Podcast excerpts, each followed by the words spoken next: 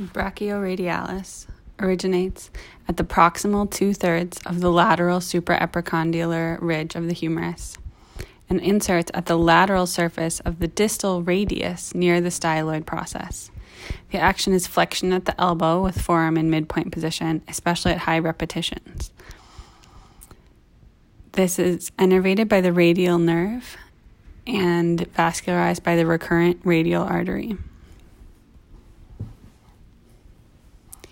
The extensor carpi radialis longus originates at the lateral supraepicondylar ridge of humerus and inserts at the dorsal base of the second metacarpal. The action is extension and abduction, radial deviation, and is a synergist of wrist flexors, innervated by the radial nerve. The extensor carpi radialis brevis originates at the lateral condyle of the humerus via the common extensor tendon and inserts at the base dorsal base of the third metacarpal. The lab manual says it has the same actions as the extensor carpi radialis longus, but in lecture he said that the brevis is responsible for ulnar deviation and the longus is responsible for radial deviation, so that's worth following up on.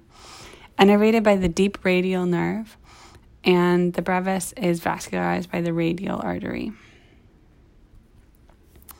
The extensor digitorum originates at the lateral condyle of the humerus via the common extensor tendon and inserts at the extensor expansion of medial four digits, which is just all your fingers without the thumb.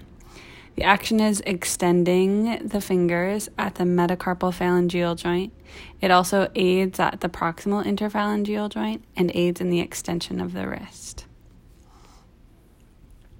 Innervated by the deep radial nerve and vascularized by the posterior interosseous artery.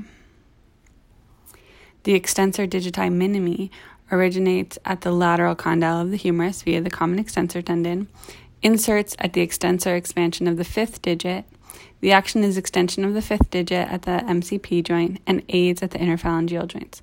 This is also called your Dr. Evil muscle, according to Farrar, or your high tea, pinky, and it's innervated by the deep radial nerve. Vascularization is not listed. The extensor carpi ulnaris originates at the lateral epicondyle of the humerus and the posterior ulna via the shared aponeurosis inserts at the dorsal base of the fifth metacarpal, and it extends and adducts ulnar deviates the hand, as well as is a synergist of wrist flexors. Innervated by the deep radial nerve and vascularized by the ulnar artery.